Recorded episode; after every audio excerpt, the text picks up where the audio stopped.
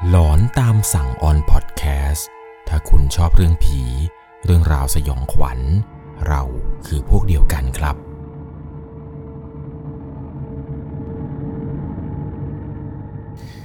สวัสดีครับทุกๆคนครับ ขอต้อนรับเข้าสู่หลอนตามสั่ง อยู่กับผมครับ 1 1 LC เรื่องราวในวันนี้นะครับที่ผมจะเล่าให้กับทุกคนได้รับชมแล้วก็รับฟังกันเนี่ย เป็นอีกหนึ่งประสบการณ์ครับของผู้ฟังทางบ้าน ที่เขาได้ไปพบเจอเรื่องราวสยองขวัญระหว่างการเดินทาง แต่การเดินทางในครั้งนี้ของเขาเนี่ยมันไม่ได้เริ่มที่นครสวรรค์ไปจบที่เพชรบูรณ์นะครับ เขาเนี่ยเริ่มเดินทางจากกทม แล้วก็แวะหลายจังหวัดไปเรื่อยๆเรื่อยๆครับ เป็นการท่องเที่ยวไปตามแต่ละจังหวัด เรื่องราวเรื่องนี้เนี่ยคนที่ชอบเดินทางกลางคืน คนที่ชอบขับรถตอนกลางคืนเนี่ยผมอยากจะให้ฟังเป็นพิเศษเลยแหละครับ เพราะว่าครั้งหนึ่งเนี่ยคุณอาจจะได้เจอหรือเห็น เหมือนกับเรื่องราวเรื่องนี้ที่ผมจะเล่าให้ฟัง โดยเรื่องราวต่อไปนี้นะครับ ก่อนจะเข้าไปชมรับฟังกันนี้ ใครที่กำลังขับรถอยู่แล้วกำลังเปิดฟังเรื่องนี้อยู่เนี่ยนะครับ ตั้งสติให้ดีๆ ส่วนใครที่กำลังรับฟังอยู่ทางบ้าน ก็ขอให้ใช้วิจารณญาณในการรับชมรับฟังกันดีๆ เรื่องราวในวันนี้ครับ เป็นเรื่องที่เกิดขึ้นกับผู้ฟังทางบ้านท่านหนึ่ง ผมขออนุญาตใช้นามสมมุติว่าคุณยาวนะครับ คุณยาวเนี่ยได้ส่งเรื่องราวเรื่องนี้เข้ามาบอกกับผมว่า มีการเดินทางครั้งหนึ่งครับ ในวันที่ 19 เดือนกันยายนปีพศ 2565 เขาเนี่ยเริ่มออกเดินทางจากกรุงเทพมหานคร ขับรถออกจากกรุงเทพไปเวลาประมาณ 10โมงกว่าๆในรถเนี่ยก็จะประกอบไปด้วยตัวของคุณยาว แล้วก็เด็กคนหนึ่งเพิ่งจะอายุ 3 ขวบ ที่เหลืออีก 3 คนเนี่ยก็จะเป็นพี่ แล้วก็แฟนของพี่ แล้วก็น้าอีกคนหนึ่งครับ ทั้งหมดเนี่ยรวมกันเป็น 5 คน พากันออกเดินทางมุ่งหน้าไปครับ จากกทม จุดหมายปลายทางแรกเนี่ย คือจะไปเช็คอินที่รีสอร์ทแห่งหนึ่ง ที่ติดกับแม่น้ำใกล้ๆกับสะพานข้ามแม่น้ำแควรีสอร์ทแห่งนี้เนี่ยจะห่างจากสะพานข้ามแม่น้ำแควประมาณ 200 เมตรเห็นจะได้ ในวันนั้นที่ไปถึงเนี่ยก็ปาเข้าไปประมาณบ่ายโมงกว่าๆหลังจากที่เช็คอินอะไรเสร็จสับปุ๊บพวกเขาเนี่ยก็ขนข้าวขนของครับ ขึ้นไปเก็บไว้ในโรงแรม หลังจากนั้นเนี่ยก็เดินถ่ายรูปเที่ยวเล่นกับสะพานข้ามแม่น้ำแคว ถ่ายบรรยากาศรอบๆครับ ไม่ว่าจะเป็นรางรถไฟ สะพานอะไรต่างๆ พอหลังจากถ่ายรูปที่สะพานข้ามแม่น้ำแควกันเต็มอิ่มแล้ว ก็พากันขับรถไปเที่ยวที่อื่นในจังหวัดกาญจนบุรี ไม่ว่าจะเป็นถ้ำกระแส น้ำตกนู่นน้ำตกนี่ พวกเขาเนี่ยก็พากันเที่ยวกันสนุกสนานเลยแหละครับ ตลอดทั้งวันเนี่ยก็คือเที่ยวในบริเวณนี้ หลังจากเที่ยวเสร็จอะไรเสร็จครับ กว่าจะกลับมาถึงที่รีสอร์ทเนี่ย ก็ปาไปเวลาประมาณห้าทุ่มครึ่ง ตอนนั้นที่กลับมานี่แหละครับ เขาเองเนี่ยก็อาบน้ำอาบท่า แล้วก็หลับไป ตอนที่หลับไปนี้ เขาเนี่ยเริ่มฝัน เขาฝันเห็นเด็กผู้ชายคนหนึ่ง มันนั่งอยู่ตรงที่ท่าน้ำหันหน้าไปทางแม่น้ำเด็กคนนี้เนี่ยอายุน่าจะประมาณสิบขวบเห็นจะได้ เขาเนี่ยไม่ใส่เสื้อ แต่ใส่กางเกงขาสั้นสีดำ ด้วยความที่ว่าห้องพักของเขาที่ได้พัก มันเป็นห้องที่หันไปทางแม่น้ำพอดี ในความฝันของเขาครับ เขาฝันว่าเขาเนี่ยอยู่ในห้องพักห้องนี้ แล้วเห็นเด็กผู้ชายคนนั้นนั่นแหละครับ ที่นั่งอยู่ตำแหน่งตรงนั้นที่เห็นเด็กคนนี้ ก็คือบริเวณริมแม่น้ำแควเขาเนี่ยเห็นเด็กผู้ชายคนนี้นี่แหละครับ นั่งอยู่ก็เลยตะโกนไปครับว่า น้อง น้องอยู่กับใคร มานั่งทำไมตรงนี้ระวังตกน้ำนะ เด็กคนนั้นที่นั่งอยู่ริมน้ำเนี่ย ก็ค่อยๆ หันหัวมาเรื่อยๆครับ หันมาหันมาจนกระทั่งเด็กคนนี้เนี่ยสบตากับเขา แล้วก็พยักหน้าให้กับตัวเขาหนึ่งที ตอนที่เด็กคนนี้เนี่ยครับพยักหน้าให้ เขาเองเนี่ยก็สะดุ้งตื่นขึ้นมา พบว่าตัวเองนี่แหละครับ ฝันไป แต่เป็นฝันที่เหมือนจริงมากๆ บรรยากาศห้อง บรรยากาศริมน้ำอะไรต่างๆ นี้ มันเหมือนกับเป็นเรื่องจริง เขาเนี่ยกลัวมากครับกับความฝันที่เพิ่งจะฝันเมื่อสักครู่นี้ ก็พยายามข่มตาให้ตัวเองเนี่ยนอนหลับต่อ จนกระทั่งหลับไปครับ ตื่นขึ้นมาในตอนเที่ยงของวันที่ 20 กันยายน ตอนนั้นเนี่ยตื่นมาก็ออกจากรีสอร์ทแห่งนี้ ก็ไม่ได้เล่าเรื่องราวที่ฝันเมื่อคืนนี้ ให้กับใครบนรถเนี่ยได้ฟังเลย ด้วยความที่ว่าตัวเองเนี่ยคิดว่าน่าจะเป็นการฝันแบบฝันเพ้อเจ้อไป ไม่ได้คิดอะไรมากมาย เขาเลยก็หัวเราะเฮฮาอะไรกันครับ ระหว่างการเดินทางในครั้งนี้ ออกจากรีสอร์ทเนี่ยก็มุ่งหน้าไปเที่ยวน้ำตกแห่งหนึ่ง ที่อยู่ในจังหวัดกาญจนบุรี น้ำตกแห่งนี้ก็คือน้ำตกเอราวัณนี่แหละครับ พากันเที่ยวเล่น พากันกินข้าวอะไรอยู่ที่น้ำตกแห่งนี้ จนถึงเวลาประมาณ5โมงกว่าๆเกือบจะ6โมงเย็นก็พากันขับรถออกมาครับ เพราะว่าทุกคนตอนนั้นเนี่ยคิดว่า อยากจะไปเที่ยวที่อื่นต่อกันบ้าง เนื่องจากว่าในค่ำคืนนี้ครับ เขาทั้ง 5 คนเนี่ยยังไม่ได้มีการจองโรงแรมอะไรกัน ก็คือแพลนไว้เนี่ยว่าเดี๋ยวออกจากน้ำตกแห่งนี้ ก็ขับรถไปเรื่อยๆครับ เจอที่ไหนก็จะพักที่นั่นกล่าวว่าค่ำไหนเนี่ยก็นอนนั่นเลย ก็คุยกันครับระหว่างการขับรถออกมาจากน้ำตกว่า เราเนี่ยยังเหลือวันหยุดอีกตั้ง 3 วัน จะเที่ยวแค่ในจังหวัดกาญจนบุรีเหรอ ทุกคนในตอนนั้นเนี่ยก็คุยกันครับ ลงความเห็นกันว่า ถ้างั้นไหนๆแล้วเนี่ยก็ลองขับไปเที่ยวจังหวัดอื่นดูสิ พากันเปิดดูครับว่าจะไปเที่ยวจังหวัดไหน ที่อยู่ใกล้ๆ กับกาญจนบุรีแต่แถวนี้เนี่ยมันมีอะไรให้เที่ยวอีก ก็พากันเปิดดูคนละเครื่องไป จนตกลงกันได้ครับว่า ทั้งหมดนี้เนี่ยจะพากันมุ่งหน้าเข้าสู่จังหวัดสุพรรณบุรีกะว่าเดี๋ยวไปหาโรงแรมแถวสุพรรณเนี่ยนอนสักคืน แล้วก็เช้ามาเนี่ยค่อยหาที่เที่ยวในจังหวัดสุพรรณเนี่ยเที่ยวให้สะใจเลย พอตกลงอะไรกันได้เรียบร้อยครับ รถของพวกเขาเนี่ยก็ขับมุ่งหน้า ไปยังจังหวัดสุพรรณบุรีกันโดยทันที ระหว่างทางเนี่ยทั้งหมดก็เฮฮากันครับ คุยกันว่า เดี๋ยวถ้าเราไปเที่ยวสุพรรณเราจะไปกินร้านอาหารร้านนี้ เราจะไปเที่ยวที่นู่นที่นี่ จะไปพักที่โรงแรมตรงนู้นตรงนี้อะไรยังไง ระหว่างที่ขับรถไปนี้เนี่ยครับ ตัวของคุณยาวเนี่ยเป็นคนขับ ส่วนคนที่นั่งข้างๆนี่แหละครับ ก็จะเป็นแฟนของพี่สาว ด้านหลังเนี่ยก็จะนั่งกันสามคน ผู้ใหญ่สองแล้วก็เด็กสามขวบหนึ่งระหว่างการเดินทางมุ่งหน้าไปสุพรรณเนี่ยครับ พี่สาวแฟนพี่สาวอะไรเนี่ยก็ช่วยกันเช็คโรงแรมครับว่าพอจะมีที่ว่างไหมพอจะมีห้องว่างให้สักคืนไหม แต่ระหว่างที่โทรไปตลอดทางนี้ครับ โรงแรมแต่ละที่ที่พวกเขาอยากจะพักเนี่ยก็ไม่มีห้องว่างเลย โทรไปประมาณ 3-4 ที่เนี่ยก็เต็มแทบจะทุกที่เลย เขาเองเนี่ยก็เลยบอกกับพี่ครับว่า ไม่ต้องโทรแล้วไม่ต้องโทรแล้ว เดี๋ยวเราไปหาหน้างานก็ได้ สุพรรณเนี่ยตั้งกว้าง น่าจะมีโรงแรมให้เราพอได้พักบ้างแหละ ขับออกจากกาญจนบุรีมาได้สักพัก จนกระทั่งมาถึงที่จังหวัดสุพรรณบุรี พอมาถึงครับ ก็ได้ไปเจอกับงานงานหนึ่งอยู่ตรงหอนาฬิกา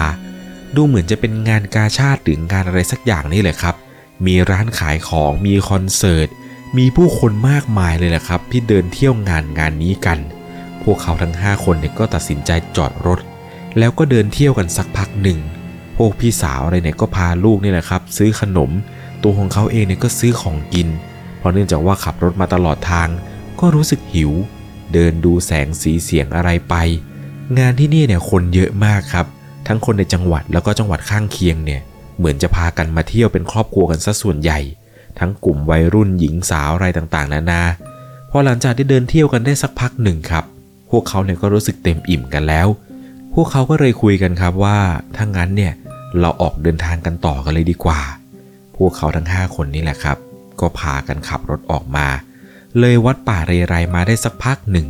ก็พากันแวะกินข้าวต้มร้านหนึ่งครับ ระหว่างที่กินไปเนี่ยก็พยายามหาโรงแรมต่อ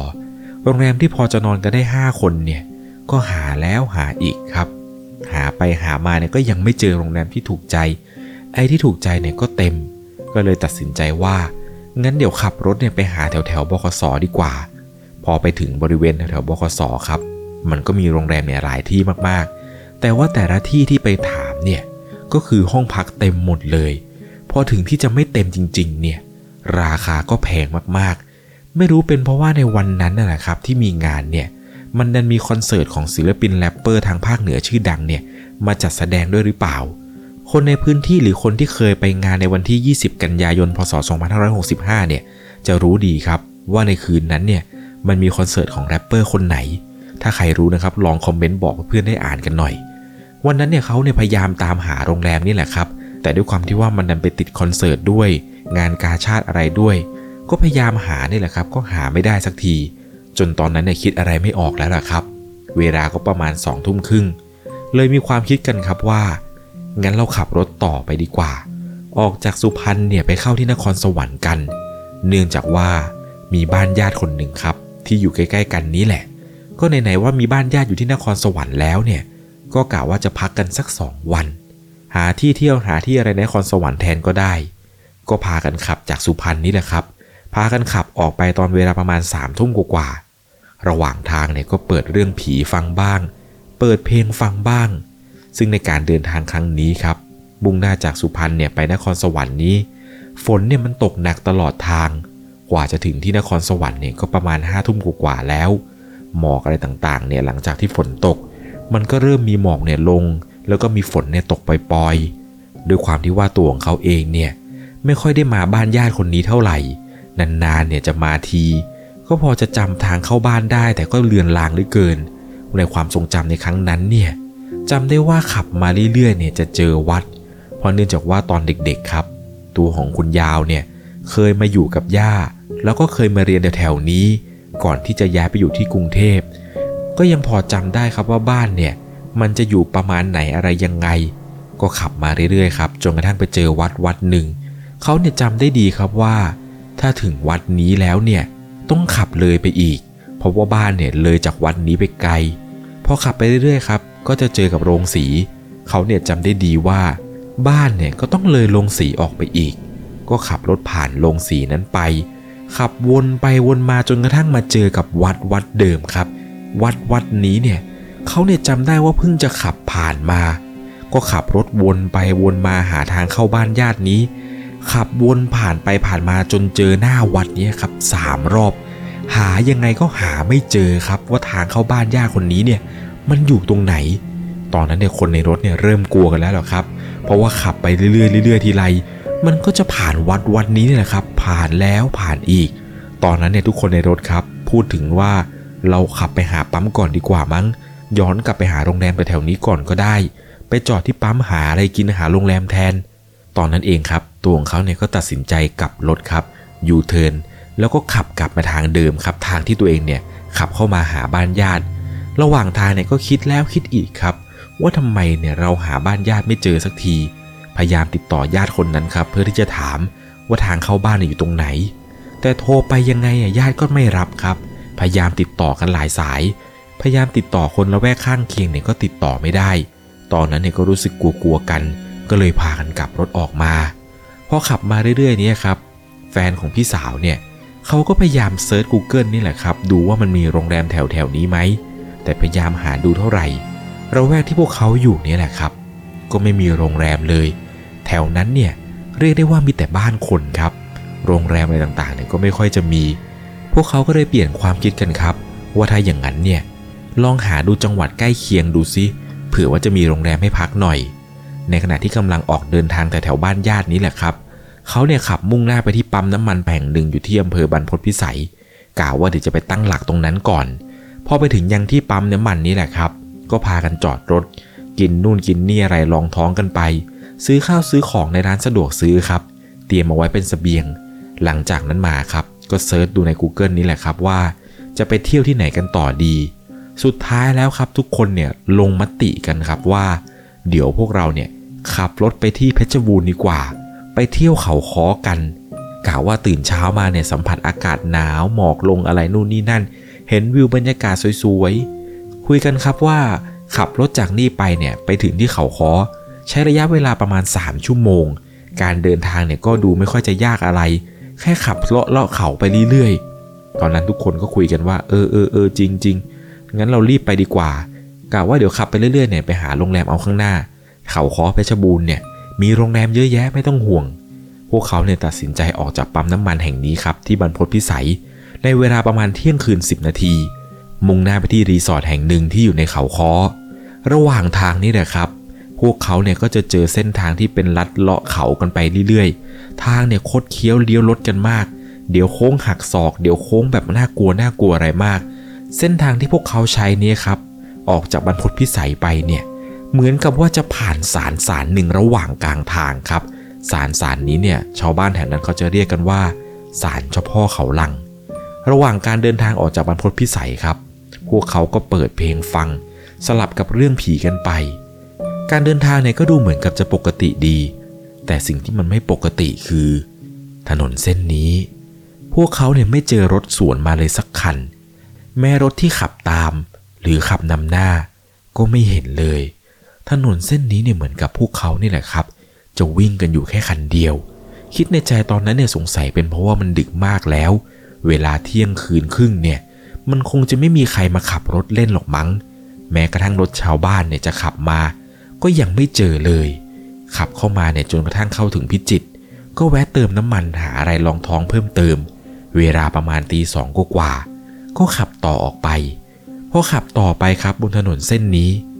ก็ยังคงไม่เจอเพื่อนร่วมทางอยู่ดี ขณะที่เขาขับไปเนี่ยเขาเนี่ยเปิดไฟสูงตลอดทาง กะว่าเดี๋ยวถ้าเกิดเจอรถสวนมาเนี่ยจะปิดไฟลง แต่ก็ไม่เจอเลยครับ ตลอดทางนี้เนี่ยเขาขับไป มันก็มีแต่ป่าสองข้างทาง จนกระทั่งเขาได้ไปเห็นทางข้างหน้าครับ มันเหมือนกับเป็นถนนแบ่งเลน นึกภาพตามนะครับ มันจะมีไฟสีส้มเนี่ยแบ่งเลนอยู่ตรงกลาง เพราะว่ามันเริ่มที่จะมีเกาะกลางถนนครับ และเขาเนี่ยก็เห็นเหมือนกับว่าด้านหน้านั้น เหมือนกับจะเป็นเสาหลักกิโลเนี่ยตั้งอยู่ ไฟส้มๆที่เขาเห็นเนี่ยก็คือเพราะว่าเขานั้นเปิดไฟสูง พอขับเข้าไปใกล้ถึงเสานั้น ก็ได้เห็นครับว่าด้านหน้าเนี่ยมันมีเด็กตัวที่ซีดๆขาวๆ ไม่มีผม หัวของเด็กคนนั้นเนี่ยคือโล้นเลยครับ แววตาของมันเนี่ยสะท้อนกับไฟหน้ารถของเขา เห็นว่าเด็กคนนั้นครับ นั่งกอดเข่าอยู่บนเสาหลักกิโล รถของเขาเนี่ยก็ค่อยๆ ขับเข้าไปใกล้เด็กคนนั้นเรื่อยๆเรื่อยๆ ในจังหวะที่รถของเขาเนี่ยครับขับมาเทียบกับเสาหลักกิโลที่เด็กคนนั้นเนี่ยนั่งอยู่ ปรากฏว่าอยู่ดีๆครับ เด็กคนนั้นเนี่ยที่นั่งอยู่นี้ มันวิ่งกระโจนเข้าใส่รถเขา จนเขาเนี่ยร้องตกใจครับเสียงเฮ้ย แล้วก็โยกรถหลบนิดหน่อย มองกระจกด้านหลังดูครับ แต่ปรากฏว่าก็ไม่เห็นเด็กคนนั้นเลย แต่ตอนนั้นเนี่ยรถของเขาเนี่ยไม่ได้หยุดนะครับ เขาเนี่ยไม่กล้าหยุดรถ คนในรถตอนนั้นเนี่ยพากันแหกปากร้องนะครับ ว่าเฮ้ยอะไรวะอะไรวะอะไรวะเหมือนกับว่าในตอนนั้น คนในรถเนี่ยจะเริ่มรู้แล้วหรอครับ ว่ามันเกิดอะไรขึ้น ก็พากันพูดครับว่าขับต่อขับต่อขับต่ออย่าหยุดนะเว้ยหยุดนะเว้ยยาว ขับไปเว้ยขับไป ก็พากันขับไปเรื่อยๆครับถนนเส้นนี้ ตอนนั้นเนี่ยเป็นเวลาประมาณตีสองครึ่งขับออกมาเนี่ยก็กลัวๆครับ ยังคงหวาดกลัวอยู่ เด็กคนเมื่อกี้เนี่ยมันคือใครกัน แล้วทำไมมันถึงกระโจนเข้ามาใส่รถได้ขนาดนั้น ตอนที่มันกระโจนเข้ามาเนี่ยมันหายไปไหน ขับไปเนี่ยก็กลัวไปครับ เขาเนี่ยต้องรีบปิดเรื่องผี แล้วก็เปิดเพลงฟังแทน พอขับมาเรื่อยๆครับ เขาก็ได้ไปเห็นว่าตรงขวามือเนี่ยเหมือนกับจะมีวัดวัดหนึ่งครับตั้งอยู่ ตรงหน้าวัดเนี่ยเหมือนกับจะมีโค้ง เขาเนี่ยเห็นมาแต่ไกลเลยแหละครับ ว่าโค้งโค้งนั้นเนี่ยเหมือนกับจะมีรถเก่งครับ ประสบอุบัติเหตุหลุดโค้ง เพราะว่าตัวของเขาเนี่ยเห็นไฟท้ายของรถเนี่ยมันยกขึ้น แล้วก็ได้เห็นยางอะไหล่เห็นใต้ท้องรถ เห็นรถเนี่ยเหมือนกับว่าหัวทิ่มลงไปหลุดโค้งไปในตอนนั้น พวกพี่ๆในรถนี่แหละครับ ก็บอกเขาว่าเฮ้ยยาวชะลอชะลอชะลอเขาเองเนี่ยก็ค่อยๆขับชะลอลงครับ เพราะกลัวว่าเดี๋ยวขับเร็วไปเนี่ย จะหลุดโค้งเหมือนกับรถที่เพิ่งเห็น พอขับไปใกล้ๆครับ ก็ได้เห็นว่ามันมีรถเนี่ยประสบอุบัติเหตุจริง ๆ รถเก่งคันหนึ่งครับ หลุดโค้งลงไปอยู่ตรงนั้น ด้วยความที่ว่าเส้นทางที่ไปเนี่ยมันเป็นเส้นทางเหมือนกับว่าบนภูเขาหรือว่าชนบทเนี่ยผมไม่แน่ใจนะครับ แต่ว่ามันเป็นเส้นทางที่เปลี่ยว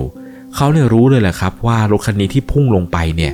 ยังไม่มีชาวบ้านมาเนี่ยสงสัยยังไม่มีใครโทรแจ้งรถกู้ชีพอย่างแน่นอน กลัวว่าถ้าเกิดว่าช้ากว่านี้เนี่ย เดี๋ยวคนในรถเนี่ยจะเป็นอะไรหนักกว่าเดิม แฟนของพี่สาวเนี่ยก็เลยบอกว่า ยาวชิดซ้ายเลยชิดซ้ายเลย ลงไปดูเขาหน่อย ว่าเขาเป็นอะไรมากหรือเปล่า ในขณะนั้นครับเขาเนี่ยก็ขับผ่านรถคันนั้นไป แล้วก็ตีไฟซ้ายจอดกะว่าเดี๋ยวจะลงไปช่วยเหลือหน่อยครับ ไม่รู้ว่าจะเป็นตายร้ายดียังไงเขาเนี่ยก็จอดรถชิดซ้าย แฟนของพี่สาวเนี่ยกำลังกดโทรเบอร์รถฉุกเฉินครับ เพื่อที่จะแจ้งเหตุ ในขณะนั้นเนี่ยตัวของเขากับแฟนพี่สาวครับ พากันเปิดประตู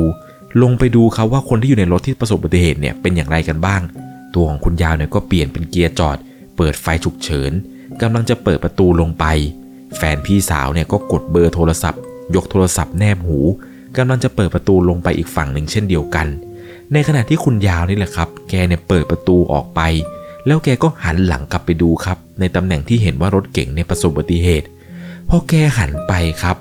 ปรากฏว่าในตำแหน่งที่เขาเห็นว่ามีรถเก๋งเนี่ยพุ่งลงไปตรงนั้นเนี่ยมันไม่มีรถสักคันเลยครับ หันไปดูเนี่ยมีแต่ความมืด เขาเนี่ยพยายามจะเง้อดูแล้วดูอีกครับ หน้าวัดเนี่ยก็มีไฟ แต่ไม่เห็นรถเก๋งคันนั้นเลย มันเป็นไปไม่ได้เลยครับ ที่รถคันนั้นเนี่ยจะถอยหลังขึ้นมาเอง หรือว่าไหลลงไปต่อ เพราะอย่างน้อยๆถ้าไหลลงไป มันต้องมีเสียง แต่นี่เนี่ยทุกอย่างมันเงียบครับ มีแต่เสียงจิ้งหรีดเลไลดังขึ้นพอเขามองไปไม่เห็นรถนี่แหละครับ ก็ถึงกับตกใจ แล้วก็หันไปบอกแฟนพี่สาวครับว่าพี่รถไม่อยู่แล้ว หายไปไหนไม่รู้ แฟนของพี่ครับที่กำลังคุยกับเจ้าหน้าที่อยู่นี้เนี่ย แกก็อึ้งครับ แล้วแกก็ดูงงๆครับว่ารถมันหายไปไหนวะเมื่อกี้ยังเห็นอยู่เลย แกก็รีบบอกกับปลายสายไปครับว่าเออขอขอโทษด้วยครับขอโทษด้วยครับ พอดี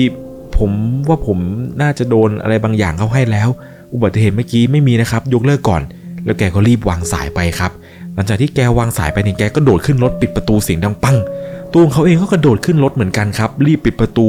ใส่เกียร์เดินหน้าต่ออย่างไว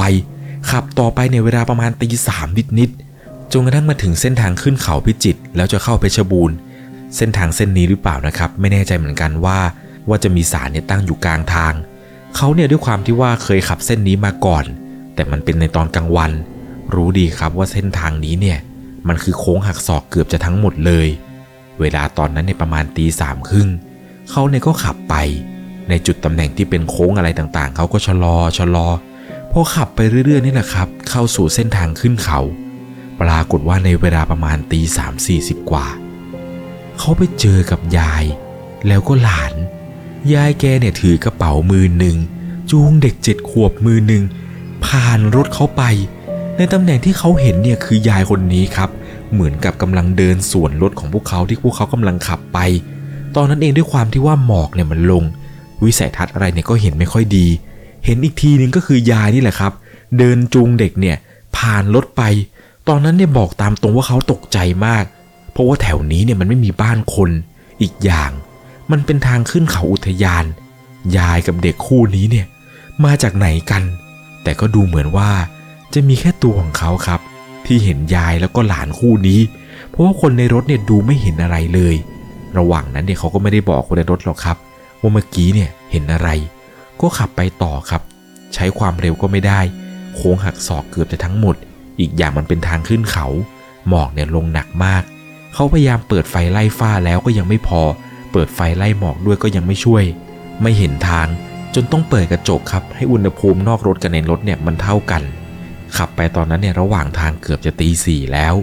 ด้วยความที่ว่าเปิดกระจกขับไป แล้วก็ใช้ความเร็วแค่ประมาณ 40 หลานสามขวบครับที่อยู่ในรถเนี่ยก็ตื่นขึ้นมาหลานเนี่ยก็มองดูกระจกหลังครับ ปีนเบาะขึ้นมาดู แล้วก็ตะโกนขึ้นมาเสียงดังเลยครับว่า พี่เขาเรียก พี่เขาเรียก ทุกคนตอนนั้นเนี่ยตกใจกันหมดครับ ถามว่าใครลูกใครเรียกหลานเนี่ยก็บอกว่าพี่คนนั้นพี่คนนั้นพี่เขาเรียก แล้วหลานเนี่ยครับก็ทำท่าแบบนี้ครับว่า พี่เขาเรียกพี่เขาเรียกพี่เขาเรียก ทุกคนในรถตอนนั้นเนี่ยรู้อยู่แล้วแหละครับ ว่าสิ่งที่หลานเห็นเนี่ยมันคืออะไร คนในรถเนี่ยรู้กันหมดครับ แต่ไม่มีใครกล้าตอบหลานเลย เพราะว่าก่อนหน้าที่จะมาถึงตรงนี้เนี่ยคือเจอกันมาหนักพอสมควร ผ่านจุดตรงนั้นไปเนี่ยหลานก็เงียบไปสักพักจนกระทั่งรถของพวกเขานี่แหละครับ ขับเข้าสู่ตัวเพชรบูรณ์ขับมาเรื่อยๆจนถึงทางเลี้ยวซ้ายที่จะขึ้นเขาคอ ตอนนั้นเนี่ยเป็นเวลาประมาณตีห้ากว่าๆฟ้าเนี่ยเริ่มที่จะสว่างแล้ว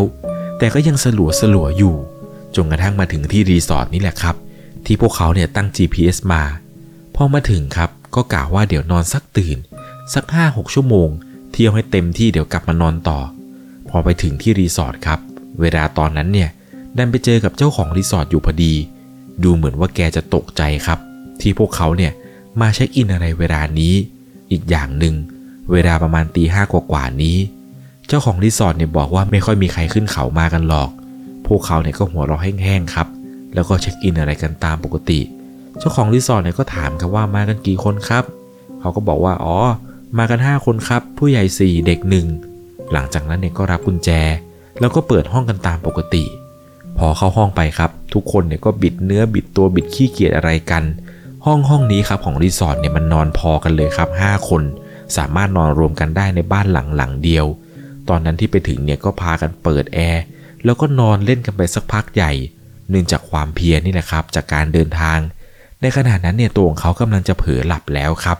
อยู่ดีๆ ก็ได้ยินเสียงเคาะประตูครับ เป็นเสียงเคาะประตูดังก๊อกก๊อกก๊อกก๊อก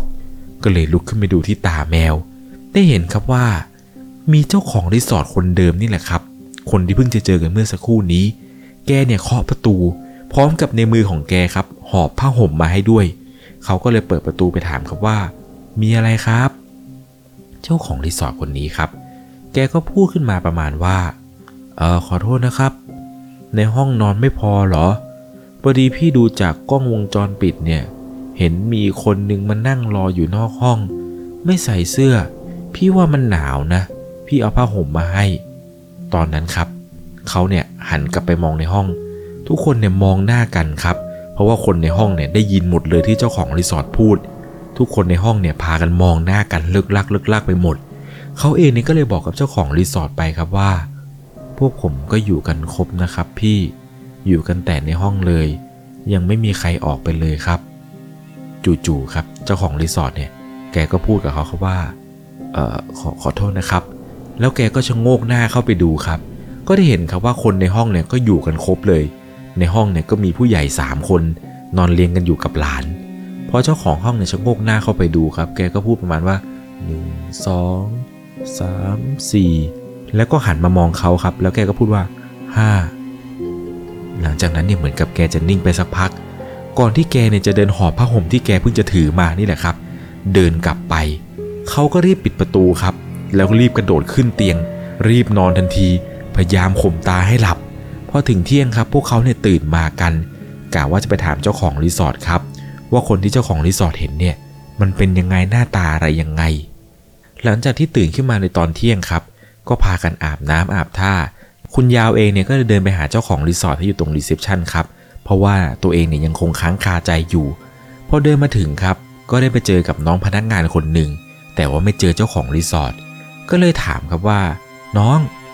เฮียเจ้าของไปไหนแล้วครับ พนักงานคนนี้ครับ แกเนี่ยก็บอกว่า ไม่ทราบเหมือนกันค่ะ เฮียโทรตามให้หนูรีบมาเข้างานก่อนเวลา ปกติเนี่ยหนูเข้าประมาณเที่ยง เฮียโทรมาให้หนูเข้างานตั้งแต่6กโมงกว่าแล้ว แกบอกว่าแกมีธุระด่วนให้หนูรีบมา ตอนนั้นครับเขาก็พอจะรู้เลยนะครับว่าสิ่งที่เฮียเห็นเนี่ย แกเจออะไร นี่ก็เป็นอีกหนึ่งประสบการณ์ครับ ของคุณยาวผู้ฟังทางบ้านนามสมมุติ ที่ได้ส่งเรื่องราวความสยองขวัญเข้ามา ใครจะไปคิดล่ะครับ ว่าการเดินทางในครั้งนี้เนี่ยจะได้เจอเรื่องอะไรแปลกๆ ตั้งแต่อยู่ที่การแล้วล่ะครับ ที่ตัวของเขาฝันเห็นเด็กผู้ชายคนนั้นไหนจากการเดินทางที่เห็นว่าเด็กเนี่ยนั่งอยู่ตรงหลักกิโลอีก รวมไปถึงยายกับหลานคู่หนึ่งที่เดินจุงมือกันในกลางดึก นี่เป็นอะไรที่น่ากลัวมากๆเลยนะครับ กับการขับรถไปในเส้นทางที่เราเนี่ยแทบจะไม่คุ้นเคยในตอนกลางคืน ผมเนี่ยก็เคยมีประสบการณ์อยู่ครั้งหนึ่งครับ แต่ว่าไม่ได้ไปเขาคอนะครับ ผมเนี่ยตั้งใจจะขับรถจากกรุงเทพ ไปที่วังน้ำเขียว แต่เหมือนกับ GPS อะครับ จะพาผมไปในเส้นสระบุรี แล้วก็ตัดไปทางขวา แล้วก็ขับไปเรื่อยๆเรื่อยๆ ระหว่างทางเนี่ย คือมันดันหลงไปอยู่ในเส้นทางอะไรก็ไม่รู้ครับที่เลี้ยวคดเคี้ยวไปมา เดี๋ยวป่าบ้าง เดี๋ยวบ้านคนบ้าง เวลากลางคืนเนี่ยตอนนั้นเนี่ยคือน่ากลัวจริงครับ ตอนที่ผมขับไปเนี่ยผมก็เจออะไรแปลกๆ แบบนี้เนี่ยนะครับ เดี๋ยวเป็นคนเดินบ้าง เดี๋ยวเด็กวิ่งข้างทางอะไรบ้าง แต่ตอนนั้นเนี่ยผมพยายามคิดกับตัวเองเสมอเลยครับว่า มันน่าจะมีบ้านคนมั้ง น่าจะมีบ้านคนอยู่ใกล้ตรงนี้ เพราะว่าขับไปเนี่ยบางทีก็เจอบ้านคนบางทีก็เจอป่า ตอนนั้นเนี่ยบอกตามตรงว่าไม่ได้คิดถึงเรื่องผีเรื่องอะไรเลยแหละครับ คิดอย่างเดียวว่ามันเป็นบ้านคน ทุกวันนี้ผมก็ยังคิดกับตัวเองอยู่นะครับว่า สิ่งที่ผมเห็นในวันนั้นเนี่ยน่าจะเป็นคนจริง ๆ ไม่น่าจะใช่ผี เรื่องราวในวันนี้ที่ผมเล่าให้ฟังเนี่ยผมขออนุญาตให้คะแนนประมาณ 9 เต็ม 10 เลยแหละครับ ใครจะไปคิดล่ะครับว่า การเดินทางในครั้งนี้เนี่ยจะได้เจอเรื่องราวสยองขวัญอะไรแบบนี้ ผู้ฟังทางบ้านท่านใดที่มีเรื่องราวสยองขวัญในขณะที่ตัวเองเนี่ยกำลังเดินทางอยู่ คุณสามารถส่งเรื่องราวของคุณเนี่ยมาได้ที่แฟนเพจ Facebook 1LC หรือ Instagram ส่วนตัวผมก็ได้ครับ ผมเนี่ยยังรออ่านเรื่องราวของทุกๆคนอยู่ยังไงแล้วนะครับ ใครที่กำลังขับรถอยู่ในตอนกลางคืนกำลังเปิดเรื่องราวสยองขวัญฟังอยู่ หรือกำลังเปิดเรื่องผีฟังอยู่นี้ ขอให้คุณนะครับ โชคดี ไม่เจอผีระหว่างทาง ก่อนจากกันไปในค่ำคืนนี้ ถ้าคุณชอบเรื่องผี เรื่องราวสยองขวัญ เราคือพวกเดียวกัน ถ้าเจออะไรแปลกๆระหว่างทาง อย่าจอด อย่าทักนะครับ ขอให้โชคดี เดินทางปลอดภัย สวัสดีครับ สามารถรับชมเรื่องราวหลอนๆเพิ่มเติม ได้ที่ YouTube Channel 1 LC ยังมีเรื่องราวหลอนๆที่เกิดขึ้นในบ้านเรา รอให้คุณแนนได้รับชมอยู่นะครับ